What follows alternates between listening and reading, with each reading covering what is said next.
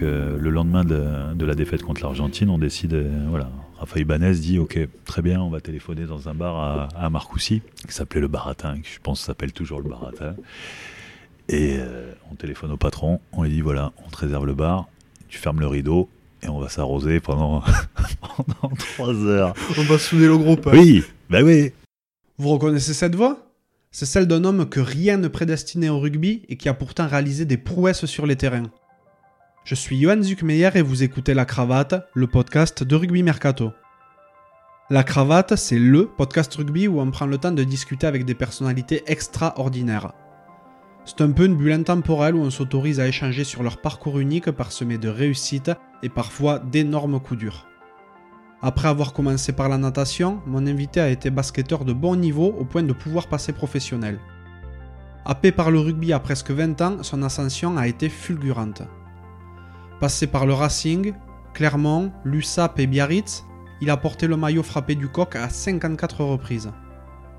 Surnommé machine lorsqu'il foulait les terrains, mon invité est aujourd'hui consultant rugby pour la télé et gérant d'un restaurant sur la côte basque à Anglette. Vous l'avez sans doute deviné, j'ai eu la joie d'échanger avec Jérôme Thion. Durant notre conversation, Jérôme parle de sa jeunesse, de sa vie sur et en dehors des terrains, ainsi que de la notion de transmission qui est très chère à ses yeux. Si ce podcast vous plaît, n'hésitez pas à le noter 5 sur 5 sur Apple Podcast et à le partager autour de vous. Ça aiderait vraiment la cravate à se faire reconnaître. Trêve de bavardage et place à la conversation.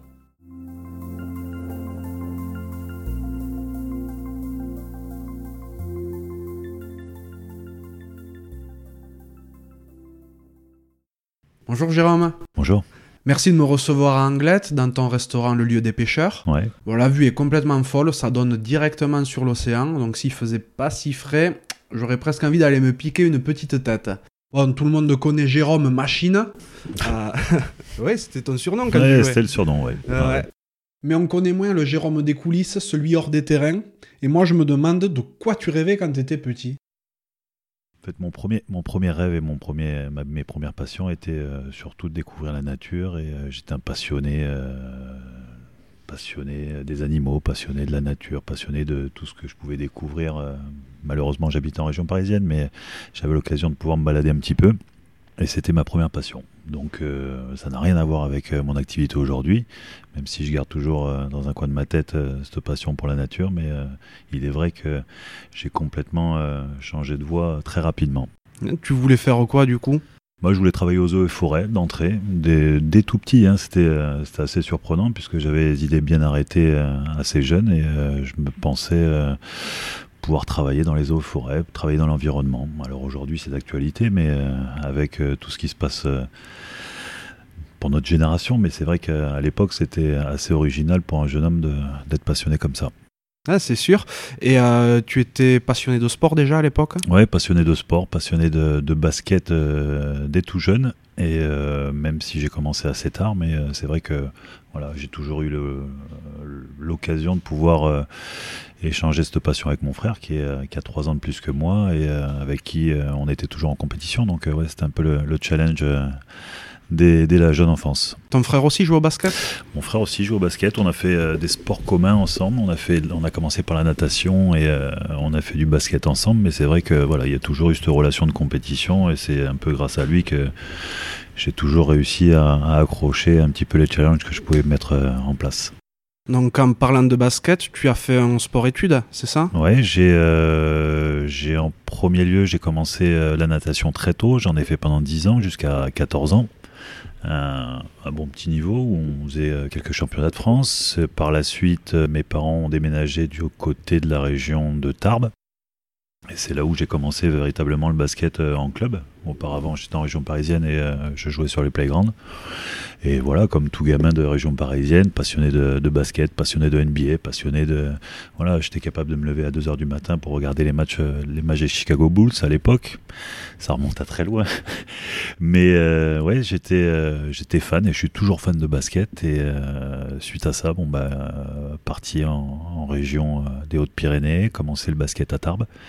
Et l'opportunité, les, rencontres font, font bien les choses par moment, puisque je me suis retrouvé à faire un, camp de basket d'été à, à, Pau, qui s'appelait le Fast Break Camp. C'était Michel Gomez à l'époque qui était entraîneur de, de l'élan Bernet Portez, qui avait organisé ce stage. Et durant ce stage de deux semaines, ben, j'ai découvert le haut niveau à travers, à travers les rencontres d'anciens professionnels ou d'actuels professionnels et de l'entraîneur Michel Gomez et à l'époque Claude Bergeau qui était l'entraîneur des espoirs et du centre de formation de Pau a téléphoné à mes parents à la, suite de ce stage et, leur a demandé s'il était possible que ben, j'arrête euh, d'habiter à Tarbes et que je vienne directement au centre de formation euh, un mois plus tard.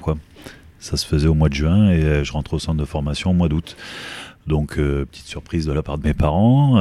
des questions se posent. J'étais parti pour faire le lycée. Enfin, j'étais au lycée à, à Vic en Bigorre à l'époque, je me souviens. J'étais en STAE, ce qui signifie, je sais même plus ce que c'était, c'était euh, sciences et techniques de l'agronomie et de l'environnement. Donc là, j'étais vraiment parti dans mon truc, euh, dans mon truc de l'environnement, et puis au final, ben, euh, j'ai complètement arrêté. On a relevé le challenge et je suis parti à, Pau à, 15 ans et demi. En, essayant de, découvrir ce sport qui était le, basket et en, ayant une vraie structure professionnelle pour voir si j'avais les capacités pour y arriver. Ah oui, donc départ de la maison quand même relativement jeune. Tu jouais quel poste Je jouais euh, ailier fort 4. Donc euh, c'était un poste, euh, même si j'avais pas spécialement la taille et la bonne taille, mais bon, j'avais le mental déjà à l'époque et, j'avais les intentions. Donc voilà, ça passait, même s'il me manquait quelques centimètres au final, ça s'est pas trop mal passé. Ouais, donc tu te retrouves en centre de formation en basket. Par hasard. Ouais. Tu étais à peu près destiné à faire une carrière, pas forcément de très haut niveau, mais tu étais déjà un centre de formation. Comment tu t'es retrouvé dans le rugby? Bah, J'avais toujours pour objectif en fait faire de voilà dès lors que j'ai commencé le basket, j'avais euh, je m'étais mis dans la tête que je voulais faire du sport de haut niveau que ce soit dans le basket ou dans un autre sport, mais euh, je suis rentré, j'ai trouvé ça passionnant. Je me suis euh, pris euh, vraiment au jeu et je me suis retrouvé dans une situation où, où relever des challenges comme ça, ou s'entraîner tous les jours, ou avoir une structure vraiment très professionnelle me plaisait énormément, où je me retrouvais dans ce cadre-là. Et j'ai bah, tout donné. On a fait trois ans, ouais, j'ai fait trois ans de centre de formation à l'élan Bernet pour J'ai rencontré des gens. J'ai eu euh, des gens que je connais, que je côtoie toujours et avec qui euh, j'ai beaucoup d'affection, des gens qui m'ont permis de, pouvoir évoluer, de pouvoir grandir, des garçons comme euh, bah, Claude Bergeau, qui a été mon entraîneur au début, comme Jacques Monclar, qui a été mon entraîneur par la suite, avec qui j'ai eu l'opportunité de pouvoir faire le banc de temps en temps en Coupe d'Europe avec, avec Portez et Freddy Fnagel, qui était mon entraîneur euh, toute dernière année du centre de formation. Et Freddy, d'entrée, euh, en me voyant arriver, pour recadrer le personnage, Freddy Fnagel, c'est l'un des plus grands joueurs euh, du basket français de son mhm. époque, des années 80. À l'époque où ça jouait à la moutette, c'était l'un des meilleurs Français, l'un des meilleurs Européens à son poste. Et d'entrée de jeu, lui qui est passionné de rugby, me dit bah, écoute, Jérôme, franchement, le basket, bon, tu pourras jouer, il n'y a pas de souci, National 1, Pro, Pro B, grand maximum, mais voilà, tu n'arriveras jamais au niveau. Tu n'as pas les capacités, tu n'as pas commencé assez tôt pour pouvoir, euh, jouer euh, au plus haut niveau. Bon, bah voilà, tu n'es pas un élu, comme, euh, comme beaucoup de, jeunes en centre de formation. Hein, c'est toujours pareil, on peut être 15 au centre de formation, il y en a peut-être un qui sort tous les deux ans. Et il me dit, bah, écoute, euh, je connais du monde à la section paloise, faudrait que tu fasses un petit essai au rugby. Bah, je dis, non mais Freddy, c'est pas possible, on peut pas commencer au rugby comme ça, euh, bah, je vais pas faire de rugby, c'est pas, je connais rien, je connais pas les règles, je connais pas un type au rugby. Et au final, euh, au final, je fais un essai. Je fais un essai à la section paloise. Bah, ce qui est extraordinaire, c'est que j'arrive à la section paloise, c'était à l'époque où il y avait Thierry Cléda, tu vois, Joël Ray, que je revois de temps en temps.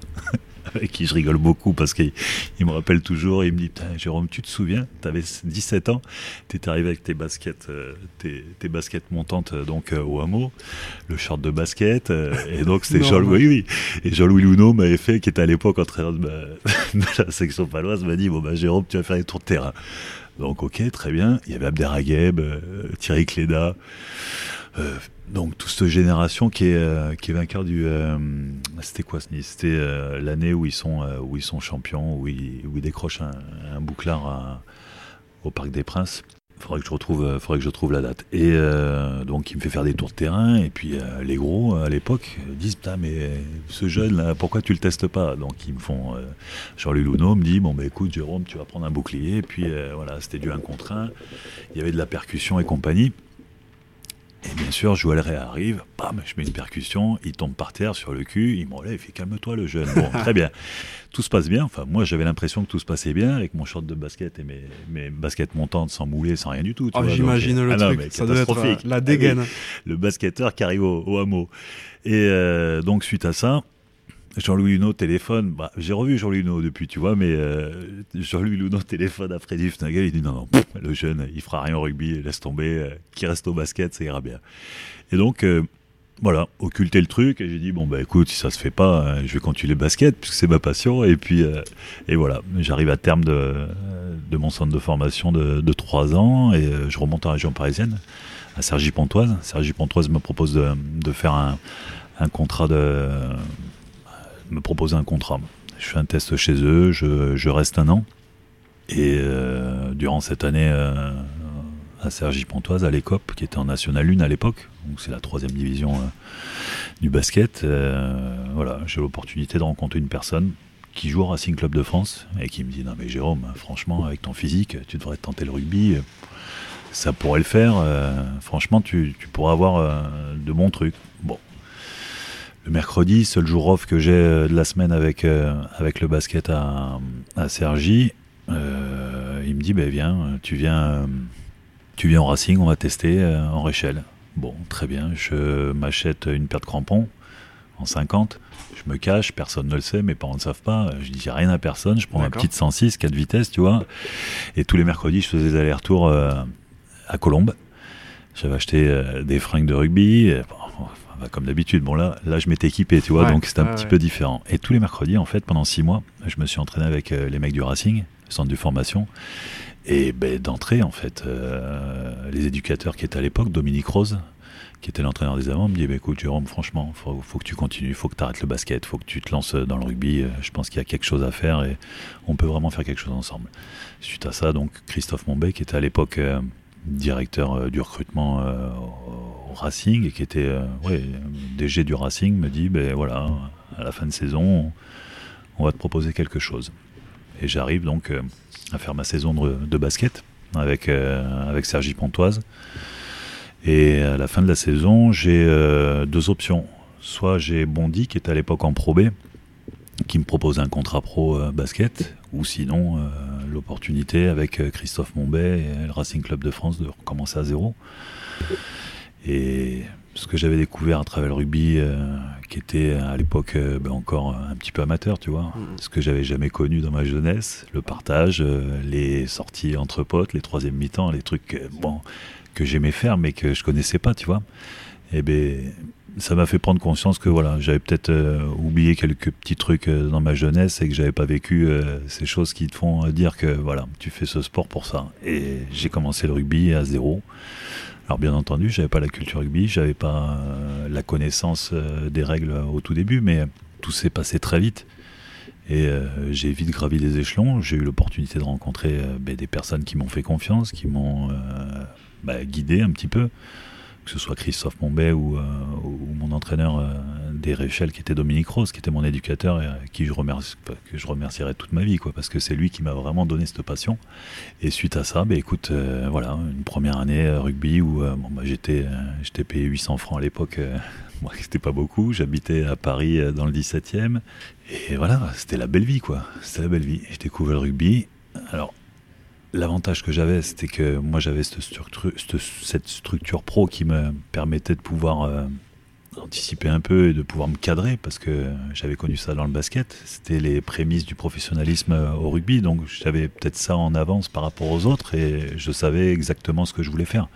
Donc, voilà, c'est des choses qui m'ont euh, qui m'ont permis de pouvoir grandir, de pouvoir gravir les échelons, même si j'ai eu des échecs après par la suite, mais ça a été des choses vraiment qui m'ont ancré dans, dans ce sport et qui m'ont euh, vraiment permis de pouvoir euh, pouvoir évoluer. Là, on est en 2000, euh, 2002 par On est là en 2000, 2000 euh, même pas 99, je crois. D'accord. Ouais. Le rugby est pro depuis 95, mais euh, tout se structure à partir des années 2000-2005, effectivement. ouais. Et euh, ce qui est extraordinaire, en fait, j'ai des petites anecdotes sur le truc, c'est que je suis en Réchelle au Racing, euh, je m'entraîne avec les pros, et en fait, je fais, oui, je fais trois mois avec les Réchelles, euh, et d'entrée, euh, je suis, euh, je suis avec les pros, je m'entraîne avec les pros, Et je me souviens d'un truc qui m'avait un peu marqué parce qu'à l'époque, c'était voilà, il y avait le Midol qui était venu me faire un, petit article au tout début, et puis bon, c'était le, journal référence, c'est toujours le journal référence, tu vois bien. Mais moi, bon, j'avais aucune connaissance de ce journal, le petit jaune, tu vois, les trucs comme ça, je, je savais pas, j'avais pas j'avais pas cette culture. Et le journaliste me dit bah, bah écoute, Jérôme, c'est bien, tu arrives du basket, qu'est-ce que tu veux faire? Bah, comme tout le monde, j'aimerais jouer en équipe de France. Et bien entendu, début de l'article, Jérôme Thion souhaite jouer en équipe de France. Le mec avait fait six mois de rugby d'entrée. Alors imagine le lundi, le lundi soir quand j'arrivais à l'entraînement, j'avais le petit article posté sur le, mur avec et puis tout le monde me chambrait. Bien sûr. Mais ouais. Mais l'avenir te dira que voilà, j'avais euh, ça avait été mal tourné parce que bon ben voilà, tout joueur de rugby souhaite euh, monter au plus haut niveau, tout joueur de rugby souhaite une seule fois porter le maillot de l'équipe de France et la cocotte, mais voilà, pour la petite anecdote, au final, j'avais réussi mon petit challenge. Tout à fait. Et euh, donc là, tu es en, euh, tu es en Réchelle. Euh, tu rentres. je suis en Réchelle 3, ouais, 3 mois. et je finis avec les pros. Je joue. j'ai 7 ou 8 matchs en pro sur ma première année. Et fin de saison, Christophe Monbep, qui était le, DG, je te dis, au Racing Club de France, me propose est muté lui à, Clermont, à l'ASM, en Auvergne. Et il me dit, bah, écoute Jérôme, je t'emmène dans mes bagages, euh, tu arrives à Clermont et voilà. Donc euh, je décide de partir à Clermont. Là, je signe deux ans. Première année, euh, Victor Bofelli, qui était entraîneur à l'époque, ben, tout se passe bien. Super, super découverte. J'étais entouré de, mecs d'expérience. J'arrive, j'ai Olivier Merle à mes côtés, donc les mecs avec qui tu peux voyager. J'ai voilà, je découvre un club bien structuré, je découvre un club avec une grosse assise, une grosse culture rugby, des passionnés. Euh, enfin voilà, tu vas au stade Marcel Michelin, voilà, c'était une vraie, une vraie découverte pour moi parce que, comme je te l'ai dit, j'avais aucune culture de ce rugby et de, de, de cette historique. Et au fil du temps, voilà, je crée ma, ma petite histoire. Première année, j'ai l'opportunité de jouer un petit peu. Je suis dans la rotation, je joue. Deuxième année, un petit peu plus compliqué parce que l'entraîneur euh, Steve Nance et euh, Tim Lane, qui était à l'époque champion du monde avec l'Australie, arrivent et deviennent euh, entraîneur principal de, l'équipe. Et du jour au lendemain, écoute, euh, plus invité. Mais quand je te dis plus invité, plus invité. Quoi. Je m'entraîne avec les pros, euh, je joue les matchs de Coupe de la Ligue à l'époque, qui n'existe plus heureusement, la Coupe Mickey qu'ils appelaient. Et je, voilà, je suis plus en rotation, je suis plus invité. Et à un moment donné de l'année, Team Lane me dit bah écoute Jérôme, je pense que t'as pas le niveau pour jouer en top 14, faudrait que tu partes en Pro D2. En tout cas, on va te on va te cuter, on va rien te proposer à fin de saison, euh, faut que tu fasses ta route mais euh, je pense pas que tu le niveau euh, top 14. Ah oui.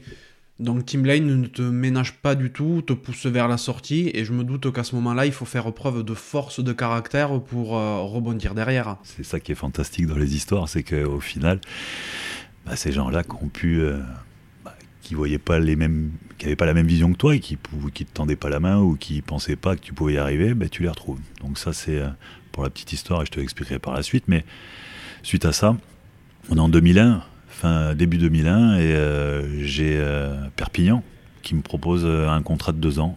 Et là c'est une vraie découverte, vraie découverte parce que je savais l'engouement qu'il pouvait y avoir à Aimé Gérald, je savais que le club était vraiment particulier, qu'il y avait il y avait une vraie identité. Des Catalans passionnés de rugby. Et là, je me retrouve euh, à, signer, euh, à signer à Perpignan. Qui est en top 16 à l'époque et pas en Pro D2 comme te l'avait suggéré euh, ton entraîneur à Clermont. Top 16 à l'époque et entraîneur, un entraîneur bah, qui va devenir un petit peu mon mentor. Entraîneur Olivier CIC qui me, qui me contacte directement. Je le rencontre d'entrée. C'est lui qui me fait venir. Et il m'explique un petit peu comment il fonctionne. Alors de l'extérieur, tu vois, tu as l'impression que c'est un bourru, qu'il fait peur, il a une tête. Enfin voilà, c'est euh, les anciennes Béziers, le mec a gagné 10 championnats, 10, boucliers de Brennus. Enfin, c'est. pour moi, c'était, tu vois, j'avais regardé un petit peu l'historique. Enfin, je me dis, là. Euh, il y a un client. Ouais, grosse personnalité. Et puis d'entrée, c'est euh, quelqu'un qui en impose, il, il lève jamais le ton, c'est toujours très structuré. Enfin voilà, il a toujours le bon mot. Il va jamais euh, blesser les uns les autres devant le devant l'équipe. Il va toujours euh, essayer de, trouver euh, la bonne formule pour mettre en avant les uns les autres. Mais vraiment dans le partage est quelque chose que je n'avais jamais connu et jamais jamais retrouvé dans, dans le rugby. Et il me fait énormément confiance. Et petit à petit, ben, des minutes de jeu, je commence à, être titulaire, à devenir euh, contournable dans l'équipe et à faire partie de ces hommes de base. Je suis jeune, euh, je joue, j'ai euh, la chance de pouvoir décrocher une première sélection en France à l'époque, ce qui existait, ce qui n'existe plus, et euh, voilà, de faire un premier tournoi destination en France A et un deuxième la, deuxième année. La deuxième année, on se retrouve à faire une finale de Coupe d'Europe avec l'USAP contre, contre Toulouse. En 2003, c'est ça? Ouais, 2003, ouais, face à Toulouse, en Irlande à Lansdowne Road, à l'époque où c'était encore Lansdowne Road. Putain, j'ai les cheveux blancs là, c'est pas possible. Ils parlent comme des anciens. Et, euh, voilà. Et je me retrouve à faire euh, deux saisons, deux saisons fantastiques où euh, il y a un groupe, un groupe génial où ça vit bien, ça, ça partage, ça, voilà. Tous les jours off, on le passe tous ensemble. Enfin, c'est vraiment une, une aventure humaine fantastique. Et bien, suite à ça, Suite à ça, euh, voilà, l'opportunité de pouvoir euh, encore bouger. Je souhaitais moi rester à Perpignan, mais euh, une petite mésentente avec le président d'Agrena à l'époque, qui était président de l'USAP, et voilà, petit manque, pas un manque de respect, mais un manque, comment on va être pour rester, rester sobre, un petit manque de reconnaissance a fait que voilà, Biarritz m'avait déjà contacté auparavant quand j'avais quand j'avais quitté euh, la SM et au final euh, je signe à Biarritz pour pour 4 ans. À Biarritz, c'est qui qui te fait venir? Alors à Biarritz, c'est Jojo Dario Merlou qui était qui était le recruteur, qui était un peu le team manager de, de, de l'équipe de Biarritz. Biarritz sort d'un titre de champion de France. Donc je me dis bon, Là, j'arrive, ça va être, euh, ça va être dur. Euh, je dois remplacer Olivier Roumat qui arrête sa carrière. Donc, je passe derrière un géant. Et je me dis, bon, bah écoute, nouveau challenge. Nouveau challenge, nouveau défi, mais ça va, ça va le faire.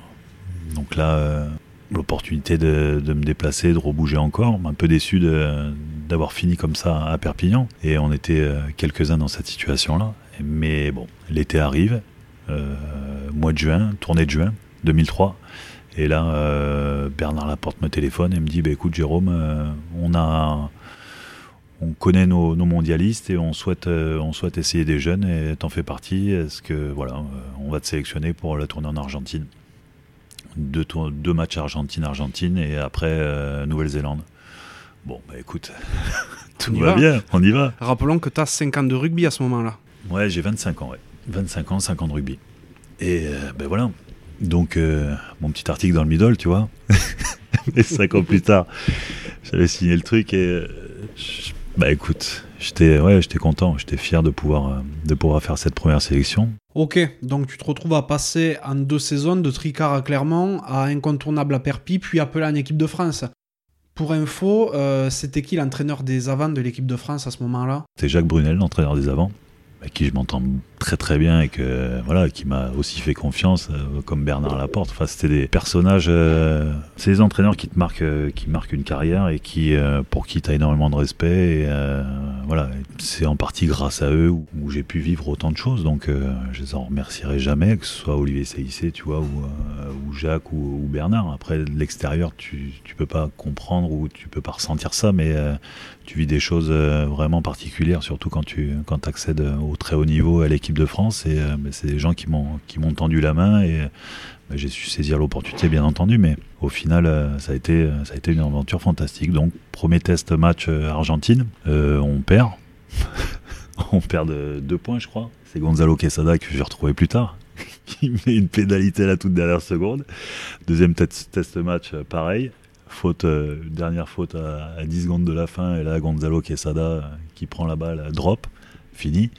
Et là, bon, bah écoute, euh, Bernard euh, qui disjoncte, on fait la réception d'après-match. Je me souviens de Mauricio Ricciardo qui arrive euh, à la réception. On était tous en costard. Mauricio Ricciardo avec un chapeau, avec pas un chapeau, mais un bonnet, enfin habillé un peu à la Gitous et qui nous regardait de haut. Voilà, tu vois, un peu, un peu humilié les mecs de l'équipe de France. Et au final, Bernard Dijon t'es dit bon, les mecs, c'est pas possible. Ricciardo, il se fout de notre gueule et tout ça. Ça le fait complètement disjoncter. Et on se retrouve à faire de la vidéo à 4h du matin. Donc là, il, sniper, il tue tout le monde. Qu'est-ce qui se passe? Vous vous rendez compte? Deux matchs euh, en Argentine, vous perdez les deux matchs.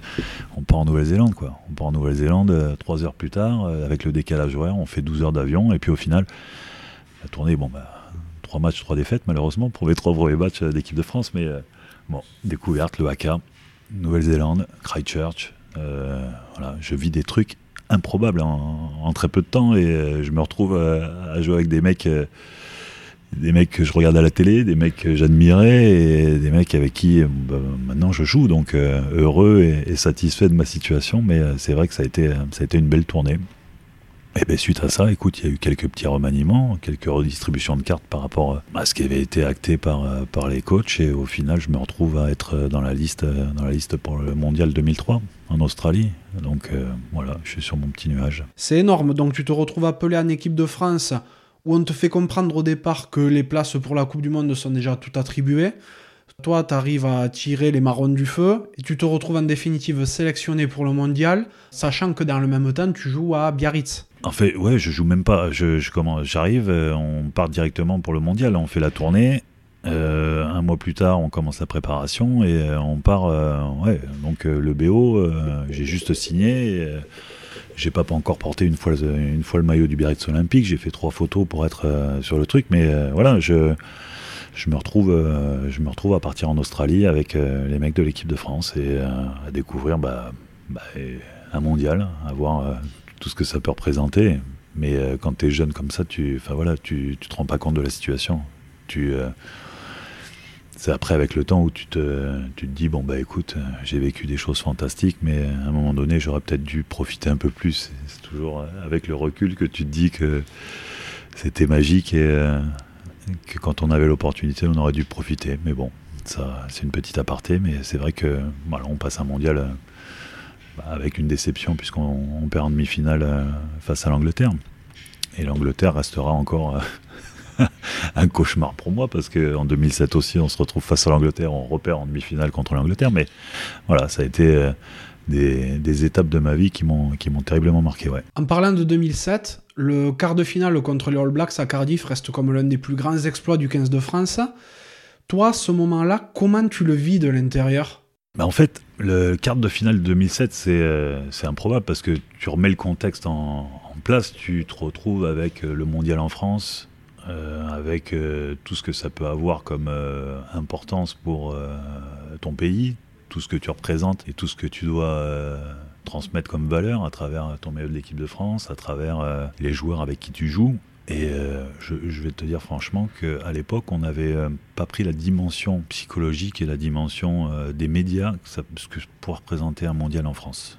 Et euh, suite euh, à la défaite euh, du match d'ouverture de la Coupe du Monde de 2007 au Stade de France contre l'Argentine, on a une petite réunion avec les cadres de l'équipe. Et donc Rafa Ibanez, Fabien Pelouse, qui nous disent voilà, à un moment donné, il faut acter le truc, il n'y a pas de souci, on a perdu, on a, on a la honte sur nous, on n'a pas été à la hauteur de l'événement, on n'a pas pris la dimension du truc. Il faut absolument repartir sur de bonnes bases et on va se reprendre en main. Donc je vais raconter la petite histoire parce que voilà, maintenant c'est c'est fait. Et, voilà, il y a ils pas rigueur, mais euh, le soir même, donc euh, le lendemain de, la défaite contre l'Argentine, on décide, euh, voilà, Rafael Ibanez dit, ok, très bien, on va téléphoner dans un bar à, à Marcoussis, qui s'appelait le Baratin, qui je pense s'appelle toujours le Baratin, et on téléphone au patron, on lui dit, voilà, on te réserve le bar, tu fermes le rideau, et on va s'arroser pendant, pendant trois heures. On va souder le groupe. Oui, bah oui. Et c'est ce qu'on fait. C'est ce qu'on fait. On est, euh, bah écoute, on est euh, toute l'équipe, on est les 30. On se retrouve au baratin, musique à fond, on commence à boire, on commence à se dire les choses, on commence à s'expliquer. Il y a quelques petits accrochages. Mais bon, ça fait partie du truc, ça fait partie de, de notre histoire et on se promet des choses. Et au final, moi, je poule se passe bien. Et euh, on se retrouve, bien entendu, pour le quart de finale à Cardiff, alors que c'est un mondial qui doit se jouer en France, à Cardiff contre les Blacks. Les seuls mecs qu'on n'avait pas envie de jouer, quoi. Bah, surtout à, cette période-là, et puis surtout en quart de finale, on se dit ça va être compliqué. Et bizarrement, tu te retrouves à Cardiff, un peu esselé, sans, sans, spécialement de pression de la presse française et tout ça, puisqu'on est, euh, est dans notre hôtel et on passe, euh, on passe 7 jours dans l'hôtel, avec tous les joueurs de l'équipe de France, avec euh, ceux qui n'ont pas joué, ceux qui jouent, ceux qui savent qu'ils vont jouer, ceux qui savent qu'ils ne sont pas invités, mais malgré tout, il y a, y, a, y a, une ambiance, une ambiance très calme, très simple, il n'y a, a pas cette pression. Et tu te retrouves dans une situation où tu as l'impression que peux aller au bout du monde, rien, rien ne peut t'arriver. Mais cette sensation, c'est surprenant parce que tu en parles après avec les, avec les joueurs avec qui on a joué, avec qui on a partagé ces moments-là, et ils avaient exactement cette même sensation, sans que tu te le dises, sensation de bien-être et de te dire, ah, putain, on va les taper, c'est sûr et certain, c'est écrit, c'est écrit, on peut l'écrire noir sur blanc. T'en reparles aux mecs et ils te disent, ouais, on avait cette sensation, on avait l'impression que bah, tout était écrit et que tout était aligné, on pouvait faire ce qu'on voulait. C'était sûr et certain qu'on allait gagner ce match. Cette sensation d'invincibilité, ce bien-être, c'est ce que vous vous révélez a posteriori. Mais quand vous êtes dedans directement, comment euh, se déroule la semaine de préparation? Bernard euh, les coachs euh, très calmes, ça monte jamais en pression durant la semaine. Ça vit bien, ça rigole, ça, Rafa, Rafa Ibanez euh, choisit de, de faire le, le, fameux face à face avec les Blacks. tu vois, il l'avait dit à personne. On se retrouve juste avant le match, on rentre au Millennium. Et voilà les mecs, vous allez mettre ce maillot et puis on va se mettre face à face. Et vous allez prendre un mec, le mec en face de vous, vous allez le regarder, vous n'allez pas bouger le regard. Parce que sinon vous manquerez de respect au mec, mec de Nouvelle-Zélande. Ok, pas de souci je sais pas, on, s'aligne avec toute la dimension que ça peut avoir, parce que le haka c'est toujours, c'est toujours fantastique, c'est toujours, tu vois, le rituel des, le rituel des blacks, et là tu les mettais au défi, bon, faut pas se déchirer quoi. Tu sais que si tu prends 40 alors que tu as fait le beau en arrivant, en te mettant en tête à tête, euh, tu dis bon, il va falloir être, falloir être, solide. Ouais, surtout qu'à ce moment-là, c'est une première et il n'y a jamais personne qui a osé défier le haka jusque-là. Euh, ouais, c'est une première, personne n'a jamais défié, personne n'a jamais, euh, voilà, n'a jamais relevé le challenge comme ça, et bon, faut pas passer pour des pipes, quoi. Donc euh, Bernard a dit, ok, pas de souci, il n'y a aucun problème. Si vous le sentez, vous le faites. Donc, bah on le fait. On arrive, chacun face à face. Je me retrouve avec Rodney Soyalo, c'est le 8. Bah, bah, écoute, on part pour une baston de regard, c'est parti. le haka, et là je sais pas, il y a un truc qui se passe. Y a, tu sens que, bah écoute, on est en fusion, c'est pas possible, rien ne peut arriver. Et au final, même si, euh, tu vois, on perd la mi-temps, euh, jamais d'inquiétude, même si on prend un essai. Rodney Soyalo qui marque un essai, j'essaie de le plaquer, il marque. Tu te dis, bah écoute, ça va passer. Et au final, tu fais 80 minutes, tu fais un match dantesque défensivement parce que tu tiens pas le ballon et tu fais que défendre euh, comme des chiens et euh, tu gagnes ce match et euh, bah, malheureusement ce match c'était un peu notre finale quoi. Parce que tu as laissé du jus terrible parce que ça a été une semaine fantastique parce que tu as vécu un moment bah, qui restera gravé dans, dans la mémoire de ceux qui ont pu le vivre de l'extérieur qui se disent bah voilà c'est un match référence comme tu peux en avoir. Et au final tu perds, tu perds la semaine suivante au Stade de France contre l'Angleterre, encore une fois, avec un Johnny Wilkinson insupportable. Mais, euh, mais ouais, ça a été, ça a été un, moment, un moment magique et fantastique. Ouais. Et là, vous faites la, la petite finale également ouais. contre l'Argentine. Perdu. Où ça perd aussi comme un match d'ouverture au final. C'était écrit, ouais. ouais, ouais. L'Argentine, euh, c'était euh, mon pire ennemi, je crois, sur euh, mes années de l'équipe de France. Je les ai battus qu'une seule fois. Sur cette, cette, cette rencontre, je crois. J'étais peut-être le chat noir, tu vois, l'équipe d'Argentine. Et en fait, pour l'histoire, j'ai euh, tous les Argentins contre qui tu jouais. C'est des gens avec euh, qui on est très liés parce que tu les rencontres en club. Tu joues avec eux euh, dans, la même, dans le même club, tu défends les mêmes couleurs. Et au final, bah, c'était nos pires ennemis, quoi. Que ce soit les Anglais ou les Argentins, c'était nos pires ennemis, mais surtout les Argentins parce qu'ils ont un petit peu la même mentalité que nous. Ils, ont, ils fonctionnent un peu de la même manière, tu vois, avec ce grinta, avec ce truc que les équipes euh, comme l'équipe de France ou l'équipe d'Argentine fonctionnent. Ouais. Et malgré tout, on ne peut pas ne pas les aimer. Euh, les Français ont pour habitude dans le rugby ouais. de détester les Anglais, mais les, les, Argentins, au final, on les aime bien. Parce qu'ils sont gentils, ils sont accueillants, c'est des mecs, euh, c'est des mecs entiers, un petit peu comme nous. Donc euh, voilà, c'est des gens avec qui tu te lis d'amitié, qui sont bienveillants et qui La plupart sont des garçons très bien éduqués, qui ont fait des études. C'est la plupart sont brillants et voilà. Je te parlais de Maurice Reggiardo, je le revois. Enfin, c'est est toujours très gentil. Mais voilà, c'était les premiers à te chambrer, les premiers à batailler, à accrocher. J'ai joué avec Rimas Alvarez Carelis, qui était le second ligne de l'Argentine avec Pato Albacete. C'était le pire des mecs contre qui tu pouvais jouer. Il pouvait te mettre euh, un petit pain tranquille, tu vois, comme ça, discrètement. Il rigolait toujours, le sourire, il accrochait, il arrachait les têtes, machin. Tu dis, c'est pas possible, les mecs comme ça. Et au final, le mec est tellement gentil. Putain, tu dis, bon, bah, je peux pas lui en vouloir. Je peux pas lui en vouloir. Donc voilà. Donc ta, ta carrière continue jusqu'en 2013. Ouais. Tu gagnes euh, pas mal de titres avec le BO. On fait ouais, deux, deux titres de champion de France, 2005-2006, deux finales de Coupe d'Europe, 2006 et 2010, euh, et on gagne l'Amlin Cup, qui est un challenge européen, euh, en 2012, je crois, contre, contre Toulon. Donc tu termines en 2013, euh, t'attaques sur quoi derrière, après ta carrière? 2013, j'arrête sur une blessure, en fait, je me désinsère euh, une partie de mon tendon d'Achille, et euh, 35 ans, j'ai vécu ce que j'avais à vivre, j'ai euh, rencontré les gens que je devais rencontrer, et au final, je me retrouve dans une situation où je me pose même pas la question de savoir si je dois continuer, donc j'arrête, euh, j'arrête sur cette blessure. Alors il y a une part de frustration parce que je pensais pouvoir arrêter quand je le souhaitais, et, je pensais avoir encore un peu de, carburant pour, euh, continuer, mais au final, euh, je me dis que voilà, il est temps de, passer à autre chose et de partir euh, sur une nouvelle vie. Donc j'anticipe avec, avec Proval à l'époque qui s'occupait des reconversions et l'agence 15. Et je m'étais, puisque je devais arrêter un an plus tard normalement, je m'étais, je m'étais mis pour objectif de repartir faire des études à l'école de commerce de Bayonne et de faire un master en management qui était un, une formation diplômante euh, que j'avais ciblée et dont euh, voilà que je voulais faire euh, depuis depuis des années et je me suis j'ai anticipé ça et je me suis inscrit et je suis parti pour faire 18 mois de 18 mois de formation et 18 mois d'études repartir à l'école à, à 35 ans. Et c'est suite à l'obtention de ce diplôme que tu décides de te lancer dans la restauration. J'ai mon diplôme et euh, suite à ça, ben, l'opportunité de rencontrer des gens, des associés. je monte une première affaire euh, à Biarritz. Je l'ai pendant trois ans, revendu et ici, euh, ici à Anglette depuis, depuis deux ans avec toujours, euh, toujours comme, euh, comme accroche euh, le rugby à travers, à travers les médias, à travers Eurosport, puisque je, je bosse pour Eurosport depuis, je suis consultant pour Eurosport depuis 5 ans. Je, je suis la pro des deux. Donc voilà, toujours l'opportunité de retrouver les personnes que, contre qui tu as joué.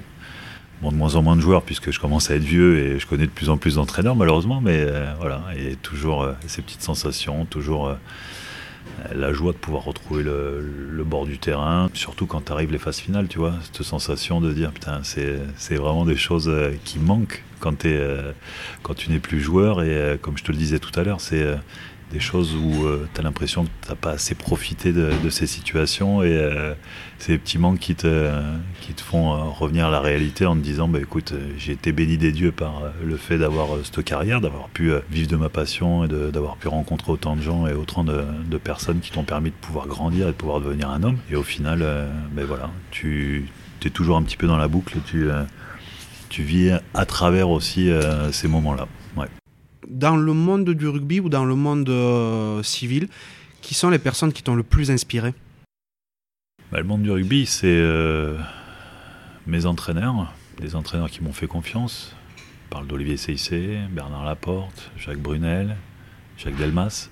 C'est des gens en fait qui, euh, Dominique Rose, mon, mon éducateur, qui m'ont qui m'ont tendu la main et qui ont vu à travers ma personne peut-être euh, voilà, des choses que même euh, les autres ne pouvaient pas voir ou ne pensaient pas pouvoir euh, acquérir. Donc la vie est faite de rencontres et pour la petite histoire, tu sais, Tim Lane, je te disais tout à l'heure, Tim Lane qui était l'entraîneur de, l'équipe d'Australie championne du monde et qui me vire de, Clermont en me disant que j'avais pas le niveau et que je fallait que je parte en Pro D2, je le retrouve en 2007.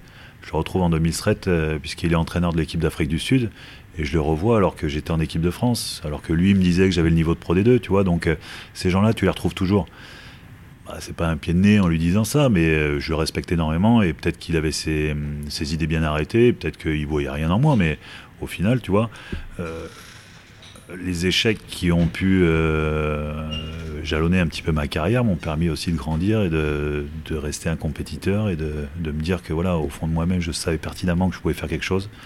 Et malgré tout, j'ai réussi à, faire ce que je voulais faire. Quoi. Sur ce coup, sans parler de revanche, c'est quand même un joli pied donné au destin que tu as réussi. Ouais. Tu es établi dans le coin depuis une petite vingtaine d'années, tu as longtemps joué au BO. Quel est ton ressenti sur l'état du rugby basque actuellement? Euh, On peut avoir des visions différentes, euh, tout dépend si euh, tu es de Bayonne, si tu es de Biarritz. J'ai vécu les belles années du Biarritz olympique, j'ai vécu les, les beaux derbies qu'il pouvait y avoir quand on était en top 16 ou en top 14.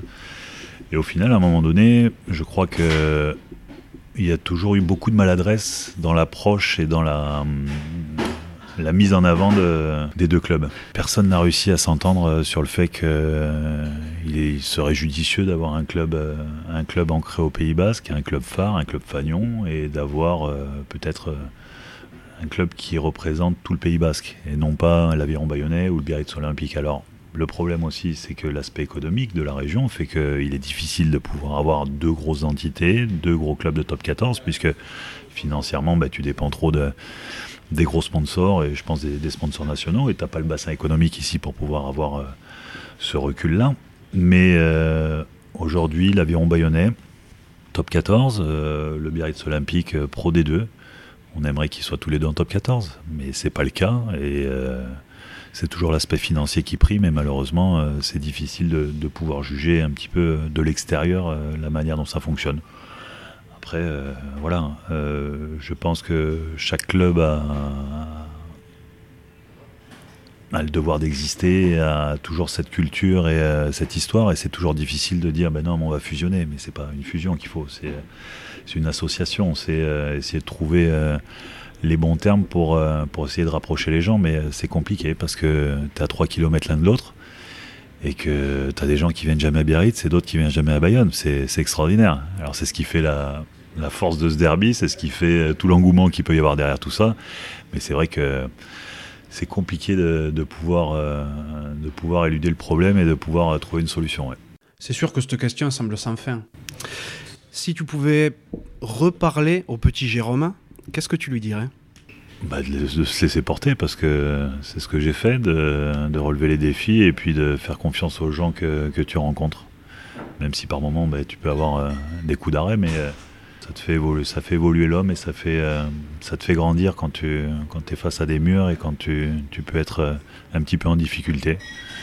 Et c'est ce qui a été un petit peu mon, ma carrière et, euh, ça, forge, ça forge la personnalité. Ouais. Qui est-ce que tu voudrais que j'invite pour un prochain épisode du podcast? Dimitri Julie. D'accord. Dimitri Julie parce que c'est un garçon avec qui j'ai j'ai joué pendant 10 ans. Mais suite à l'arrêt de nos carrières, tu te redécouvres en tant qu'homme et en tant que, personne lambda, puisque tu arrêtes le rugby. Et, euh, j'ai toujours autant, d'affection, j'ai toujours autant d'admiration pour lui. Euh, j'aime profondément le personnage. Et il y a des joueurs comme ça avec qui tu joues, de notre génération, avec qui euh, on est toujours très proche et où tu as toujours cette bienveillance les uns envers les autres. Et dès qu'il y a un souci, tu t'appelles, tu dis putain, ça va pas trop en ce moment. Et toi, ouais, non, ça va. Et euh, c'est des gens qui, euh, ouais, qui te permettent, euh, voilà, de recadrer de temps en temps et qui sont, ouais, qui sont fantastiques. Donc il en fait partie. En plus, c'est vrai que si Johnny Wilkinson faisait mal à l'équipe de France, eh il y a Julie a tué quelques fois les Anglais. Surtout à Twickenham et au Stade de France. Donc ouais, c'est un personnage légende du rugby français, mais aussi un homme, un homme fantastique. Ouais. Super, belle l'invitation est lancée alors. Je termine le podcast La Cravate toujours par la même question. À quoi voudrais-tu mettre une cravate? Quelques cravates il y a à mettre, je te le dis. pas qu'une seule cravate. Euh, je crois que les, anciens, et, euh, même si, euh, tu vois, puisque ça m'est arrivé personnellement, de pouvoir tendre la main au club qui t'a fait vivre pendant des années, d'avoir tendu la main au club et d'avoir jamais eu aucun retour, même bénévolement, parce que c'était le but. La finalité, c'était de pouvoir transmettre et de pouvoir partager ton expérience et de partager ce que tu as vécu, que ce soit pour les jeunes ou pour les moins jeunes du centre de formation et tout ça, et de tendre la main, de tendre la main un petit peu plus et de, que les dirigeants s'ouvrent un peu plus par rapport à ça. Et qu'il y a des modèles qui font acte comme le Stade toulousain, où tu t'aperçois que l'identité du club et que la transmission fait partie de l'ADN.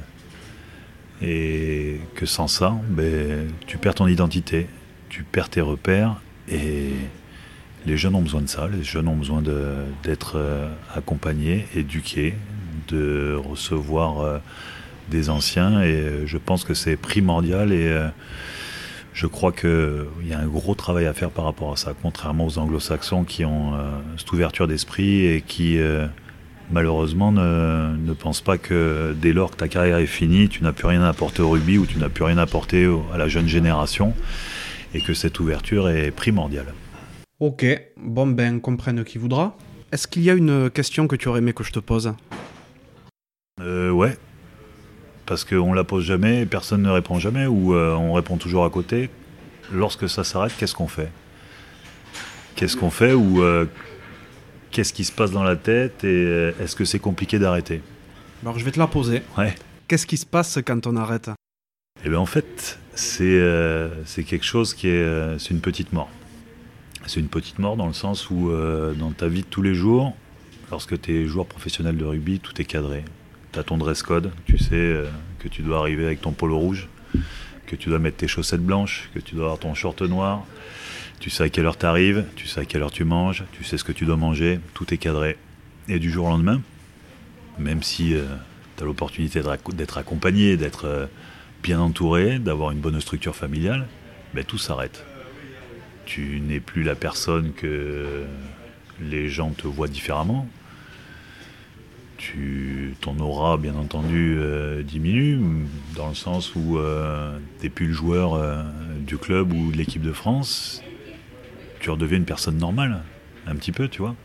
Et je crois qu'il y a un gros travail à faire par rapport à ça, sur l'avenir, des, l'avenir de cette jeune génération et ceux qui vont arrêter le rugby pour bah, pour pouvoir transmettre et pour pouvoir expliquer dans la transmission. Je te disais ça parce que c'est quelque chose qui a été euh, qui a été dur pour moi et je pense pour beaucoup de monde, mais peu de monde vont te le dire parce qu'ils ont peut-être la pudeur de de pas de pas le transmettre et de pas de pas dire les choses euh, clairement. Et au final, euh, c'est compliqué en fait quand tu arrêtes ta carrière de pouvoir de pouvoir te poser et te dire bon ben voilà maintenant ok je suis euh, maître de moi-même et qu'est-ce que je vais faire et sur quoi je vais m'atteler pour, euh, pour retrouver un petit peu le cadre et pour, euh, pour me projeter pour le futur. Et ça franchement c'est c'est un travail où la transmission ou le partage avec les anciens permettrait de peut-être anticiper ne serait-ce que pour, euh, voilà, pour les générations futures et pour, euh, pour dire ce qui peut se passer, euh, à quoi on peut être mis face à face dans des situations comme ça. C'est vraiment top que tu parles de ça parce que ça rejoint les propos de Sébastien Descon que j'ai reçu dans le deuxième numéro et qui parle des problèmes que les sportifs peuvent vivre dans l'après-carrière. Oh ben, Jérôme, merci beaucoup de m'avoir reçu. Merci à toi. C'était super, un, oh, bah, très bon moment d'échange. Merci beaucoup. À bientôt. À très vite. Merci d'être encore là et d'avoir écouté cet épisode jusqu'au bout. J'espère sincèrement qu'il vous a plu. Si tel est le cas, ce serait super sympa de le noter 5 sur 5 sur Apple Podcast et de le partager autour de vous. Ça m'aiderait vraiment à le faire reconnaître. Vous pouvez également nous suivre sur les réseaux sociaux où vous trouverez facilement Rugby Mercato sur Facebook et Instagram.